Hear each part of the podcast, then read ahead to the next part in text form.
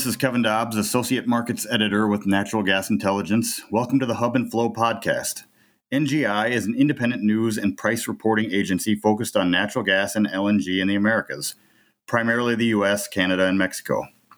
Today, we'll focus on NGI's top North American natural gas marketers rankings for the first quarter. Leading natural gas marketers collectively lost ground with sales volumes in the quarter, continuing a two year trend of year over year declines. The uncertainty created by the coronavirus weighed on marketer efforts early this year, extending the long shadow of a pandemic that hindered activity through most of 2020. Prior to virus outbreaks in 2019, overall volume declines were largely the result of lower natural gas prices that limited some participants' desire to sell gas. However, higher prices and mounting demand could turn the tide this year. Demand Domestic demand is steady as summer weather settles in and economic activity picks up following successful vaccination campaigns. European, Asian, and Mexican demand for U.S. exports is also strong. I'm joined today by NGI's Patrick Rau, Director of Strategy and Research. He'll help us understand the latest results and look at what likely lies ahead. With that as a foundation, welcome, Pat. Thanks, Kevin. Appreciate you having me. Great. Well, let's let's start by looking back for just a few minutes and explain to our listeners how the pandemic affected marketer results over the last several quarters. Could you talk walk us through that, Pat? Yeah, sure. I guess let me preface it by saying that 2020 was the first down year for the U.S. natural gas market since 2005, or just before the shale revolution. And by that I mean is that you know the country saw a year-over-year decline in both supply and demand last year. It's the first year in 15 years we've seen both of those things fall. They didn't fall too much, but they were down nevertheless. And really, this was largely the result we think from COVID. And the biggest impacts from COVID were in the second and third quarters of last year interestingly, really domestic consumption really hung in there. By that I mean the rescom, industrial, and power generation as a whole. And it looks like that second quarter 2021 domestic consumption is really going to be flattish to what it was last year. What you really saw, though, the major impacts were on production and LNG exports. And uh, I have my little handy stat sheet here, but uh, you know, it looks like the, the in the first quarter of last year, lower 48 natural gas production was around 94, 95 BCF a day. That fell to 92 a day in the second quarter and was down to 89 or so in the third quarter as we saw some shut ins from the pandemic. And then from LNG exports, these really took the hit. I mean, we're looking at uh, uh, they fell from you know maybe closer to nine or ten in the second quarter of uh, or the first quarter of the year to uh, more like six, six and a half in the second quarter, and then down to about four, four and a half in the third quarter. And that, of course, was because of all the, the canceled LNG cargoes, which some pundits believe were about 180 canceled cargoes that we saw last year. So, really, the, the big drivers were just reduced production and certainly low LNG exports. Right, fair enough. Okay. So now with the success of vaccinations, it looks like we've potentially hit an inflection point in terms of the pandemic and economic activity. That combined with early summer heat could bode well for marketers beginning this quarter and, and into the second half of the year. Is that a logical assumption to make? Yeah, it's absolutely a logical assumption to make.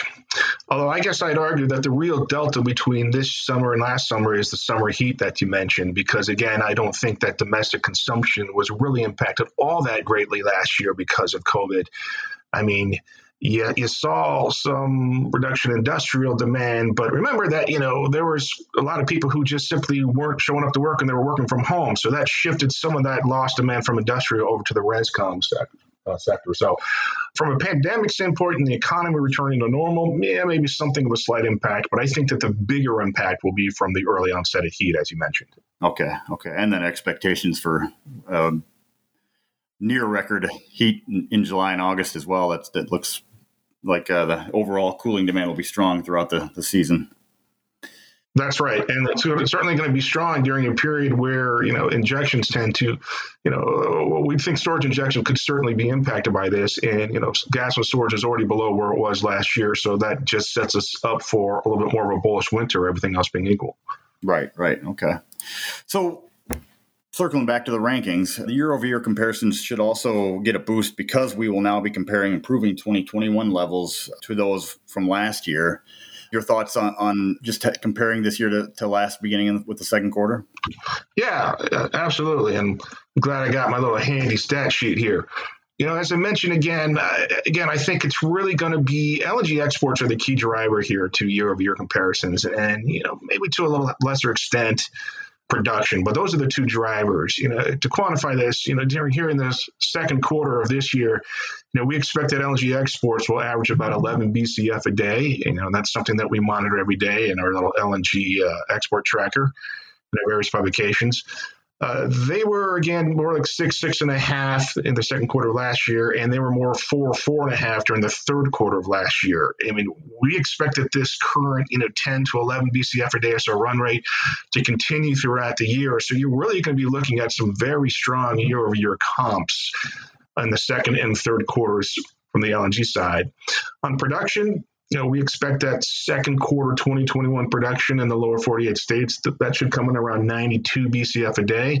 That's actually flat versus the second quarter of last year, but the third quarter of last year saw production drop to closer to 89 a day, and we would expect production to still come in around that 92 a day for the third quarter of 2021. So a positive impact there. And we're even getting a little contribution from Mexico. I mean, we see that the exports to Mexico are currently around seven Bs a day, and that's about the average for the second quarter of this year. There were more like five to six Bs a day a year ago at this time. So, a number of different reasons or areas where the year over year figures are setting themselves up well to benefit uh, second quarter rankings, everything else being equal. Mm-hmm. Okay. Uh, so a lot of positives right now. Anything to be concerned about? Anything that any wild cards potentially?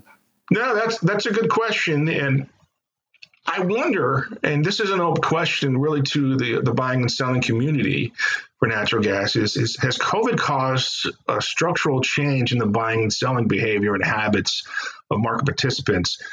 And what I'm really asking is, is that are players just not taking as much price risk in the day-to-day market these days?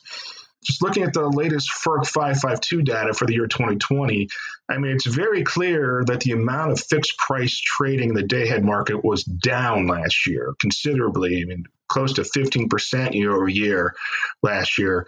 And we're seeing some year over year declines continuing into this year as well. Meanwhile, we see that fixed price trades and basis deals for Bidweek were up about two to three percent last year. Similarly, you know, there's the, the number of trigger deals that got done in our industry; those reached a ten-year high last year. You know, trigger deals don't make a big portion of the whole market. But you know what trigger deals allow traders to do is you know you, you, settle on a volume and then you just have a window of time within which you want to uh, you know pull the trigger on a deal. You know you you negotiate uh, maybe a basis differential, what have you. But you don't have to do. You have a certain amount of time within which you can pull that trigger. Do both of these statistics does it just suggest that maybe more buyers and sellers are pushing their purchase decisions into you know the, the monthly market and they're just eschewing some of the day-to-day risk now maybe that is because of just being physically away from offices makes it more difficult to engage in day-to-day trading Maybe it's just a change in attitude with respect to risk. Don't know. This is something that we're really going to be following and investigating in the months ahead. And you know, we're going to be at a bunch of the LDC forums here coming up, and I'm sure that you know our folks will be talking to the market about just the very thing. Um, I, I guess I'd be remiss though if I didn't qualify this by saying is that you know we also think that there's been some tightening in credit standards for traders as a result of uh, Winter Storm Uri and just some of the extreme prices that we saw there. It has just led risk managers, we think, to tighten their standards a bit, and that could be impacting some trades as well. So that obviously has nothing to do with the pandemic, but it is another contributor to this overall theme that perhaps that risk attitudes and profiles and trading behaviors have changed a little bit because of COVID. Okay, interesting. So maybe looking a little bit longer term over the next few years or even the rest of this decade, uh, what do you see as the, uh, the key drivers? Uh, I know we talked a lot about LNG. I, I, know that that'll be part of it, but maybe you could just walk us through what you think are, are the key factors and, and drivers for the, for the years ahead. Yeah, thanks. I mean, I think, you know, on certainly on the positive side, LNG is going to be the main driver in our view for growing the U.S. natural gas market in both the short and the long terms. You know, shorter term, you got uh, Venture Global's, Global's, excuse me, Calcasieu Pass facility. It should be online by the end of the year, as should Cheniere's Sabine Pass train number six. So that's going to boost our capacity. Uh, and current economics right now favor very strong U.S. export activity currently and through at least the next year. I mean, you've got gas prices that are in double digits in both Asia and Europe right now. And Europe is well behind where it normally is in terms of replenishing its storage balance right now. So, uh, those are uh, key factors for U.S. LNG export demand. These are things that we track, by the way, every day in our LNG Insight publication. But just knowing what the arbitrage spreads between U.S. LNG and prices in Europe and Asia, and what uh, storage levels are in Europe are very important. Europe is the market of last resort when it comes to LNG exports because it has the most excess storage supply, you know, outside of North America. So, you know, all domestic traders of U.S. natural gas should be aware of what's going on overseas. Uh, longer term, we think that LNG exports, you know, they represented about 7% of U.S. demand in 2020. And we think that that could up to could, can rise maybe closer to 15% by the end of the decade. Now, that is going to require some in more FIDs and some more facilities to be built, LNG export facilities in the United States. Uh, we don't have enough capacity now for that to happen, but we certainly expect to see some positive FID announcements domestically over the next few quarters. I guess on the you know the downside of all that is just is you know what are re- the, the growth of renewables? How fast is this going to happen? How much share could this possibly take from U.S gas demand. You know, power generation was the biggest driver of gas demand in the United States over the last 20 years. But we do expect renewables are going to eat into that share. We expect that 10 years from now, the amount of gas burned for power consumption or production rather will be down from what it is today. It's just a question of how much and just how quickly will renewable standards come into play and We've had a couple of well profiled issues of supply shortages in California, for example, but maybe being a little bit too reliant on renewables. So will that dull the growth of renewables a bit? Huge question, uh, but net net, we do expect that that's going to have something of a negative impact on U.S. nat gas demand, but that's going to be more than made up for, we think, on the LNG side of things.